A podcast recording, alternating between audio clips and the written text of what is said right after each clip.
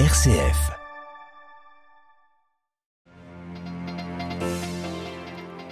L'armée israélienne étend ses bombardements et ses opérations terrestres au sud de la bande de Gaza, provoquant un nouvel exode de civils désormais coincés dans une centaine de mètres carrés. Que veut obtenir Israël ?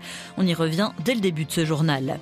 Près de 30 000 personnes sont arrivées depuis le début de l'année au Royaume-Uni par la Manche à bord de petites embarcations, des migrants que le gouvernement de Rishi Sunak veut coûte que coûte expulser vers le Rwanda. Un nouvel accord en ce sens a été signé à Kigali ce mardi. Enseigne-nous, Seigneur, la paix entre les hommes et les femmes à vivre dans le respect réciproque. En Italie, les funérailles de Giulia ont été célébrées ce mardi à Padoue, un féminicide qui a semé un profond émoi dans le pays. Et puis enfin à Dubaï, dans les couloirs de la COP, des insulaires tentent de faire entendre leur voix.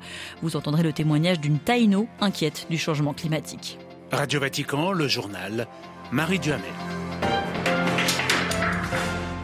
Bonsoir à tous. À Gaza, les Palestiniens sont piégés, contraints de s'accommoder dans un espace de plus en plus réduit. Après l'exode vers le sud de la bande de Gaza, l'armée israélienne bombarde encore le nord et dit aux civils de quitter la grande ville du sud, Khan Younes, le nouvel épicentre de la guerre. Des bombardements y ont déjà coûté la vie de dizaines de personnes ces dernières heures, notamment dans une école. L'ONU affirme avoir accueilli au moins 60 000 personnes supplémentaires dans ces abris déjà surpeuplés, avec ces frappes désormais qui ciblent le sud. Des arrivées de tanks hier aussi dans le sud que cherche à obtenir Israël. On fait le point avec Julia Ganancia à Tel Aviv. La deuxième phase de l'opération terrestre a commencé. Dans la nuit de lundi à mardi, des milliers de soldats arrivent à Khan Younes, la principale ville du sud de la bande de Gaza. Les forces israéliennes sont actuellement engagées dans des combats intenses au cœur de la cité. Pour limiter les pertes civiles, les forces israéliennes ont largué de nouveaux tracts en arabe adressés aux habitants, avec des instructions de rester à l'abri pendant l'assaut et de ne pas utiliser la route Salah al-Din, mais de longer la route côtière.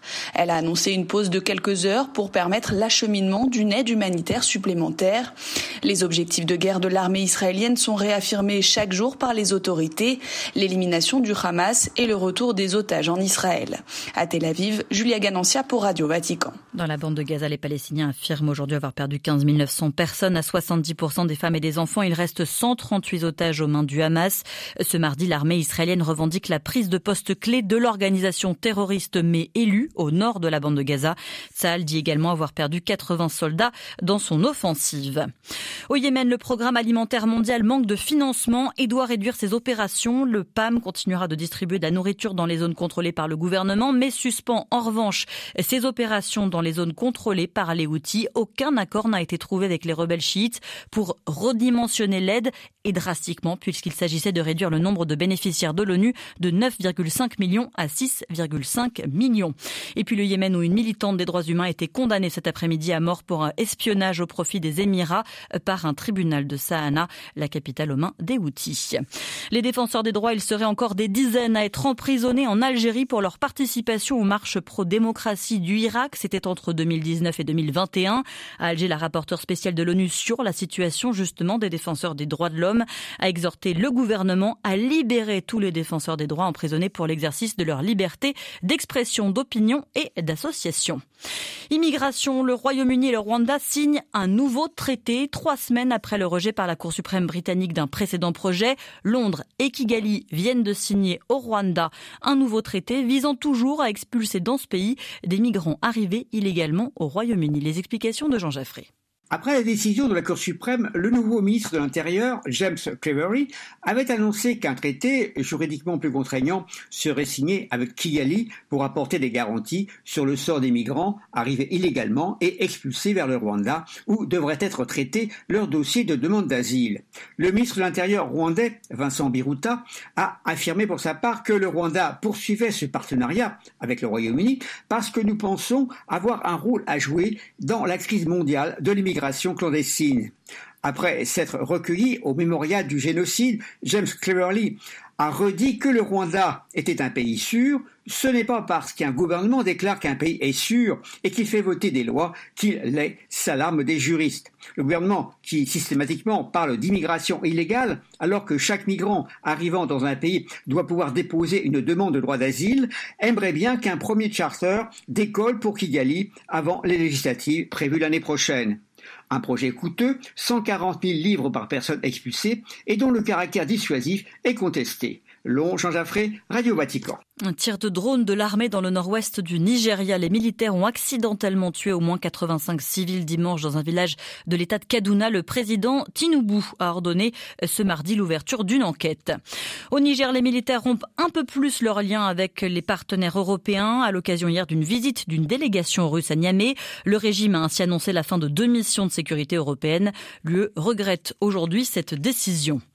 En Italie, un dernier hommage a été rendu aujourd'hui à une jeune femme tuée par son ancien compagnon, une messe célébrée par l'évêque de Padoue dans le nord de la botte italienne après cet énième féminicide qui a bouleversé tout le pays ces dernières semaines et relancé le débat sur la lutte contre les violences faites aux femmes. La correspondance de Blandine Nogonet.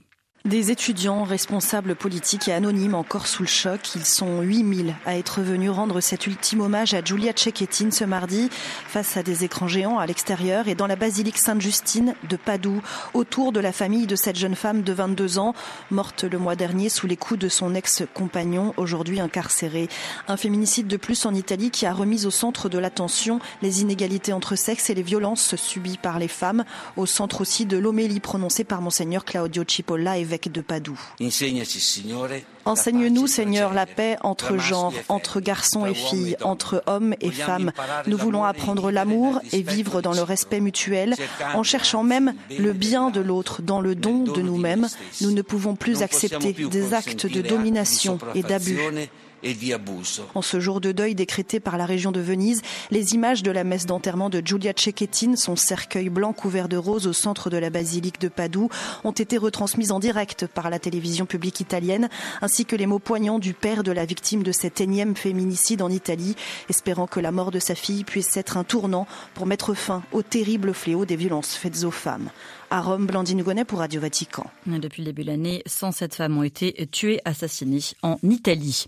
L'hiver approche et l'Ukraine appelle à l'aide. Le président Zelensky s'exprime virtuellement devant le Congrès américain aujourd'hui. Il espère de nouveaux fonds de son principal fournisseur d'aide militaire, malgré le refus catégorique d'une poignée d'élus de droite à la Chambre, dominée donc par les Républicains.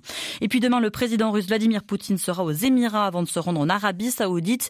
À l'issue de sa tournée au Moyen-Orient, il recevra jeudi le président iranien à domicile.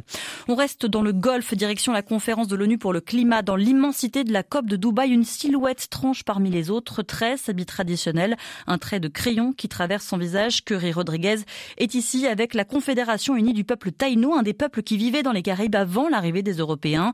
Les Taïno ont été déclarés éteints au XVIe siècle. Aujourd'hui, le peuple cherche sa place, mais les changements climatiques sont un nouveau danger pour eux, particulièrement pour les femmes. On écoute Curie Rodriguez. Les femmes sont touchées différemment. Par exemple, nos femmes doivent marcher jusqu'aux rivières pour puiser l'eau. Et juste car ce sont des femmes, peut-être qu'elles ne reviendront pas, car elles sont ainsi exposées au féminicide. Elles sont aussi directement touchées par la sécheresse. Avec le manque d'eau, elles n'ont pas accès aux produits d'hygiène de base, même pour leur menstruation, par exemple. Elles n'ont pas non plus la possibilité d'accoucher de manière sûre. Et si nous n'avons pas d'eau et que les températures sont élevés, comment pourrons-nous chercher de l'eau à la rivière pour survivre? Je sais que j'ai un rôle particulier à jouer en tant que femme autochtone, en tant que descendante africaine, mais ici nous sommes constamment pris pour cible. C'est très désagréable de ressentir ça pour nous tous. En venant ici, je représente des milliers d'ancêtres, des milliers de peuples autochtones qui n'ont pas survécu. Notre seule présence fait bouger les choses. Des propos recueillis par notre envoyée spéciale à la COP28, Marine Henriot. En Indonésie, dans l'ouest du pays, l'éruption du volcan Marapi a fait au moins 22 morts sur l'île de Sumatra ce week-end. Les secours sont encore à la recherche d'une personne portée disparue. Aux Philippines, l'église frappée au cœur pendant l'Avent. Samedi, une bombe a tué 4 fidèles lors d'une messe célébrée dans le gymnase de l'université d'État de Mindanao. Ce mardi, monseigneur Edwin Angot de la Peña a déploré cet acte, d'autant qu'il entache la semaine de la paix dans l'île philippine à majorité musulmane. Le prélat territorial de Marawi assure que leur vie de foi continue. Il remercie le pape pour ses pensées. Hier, l'expression de sa proximité à l'issue de l'audience de l'Angélus.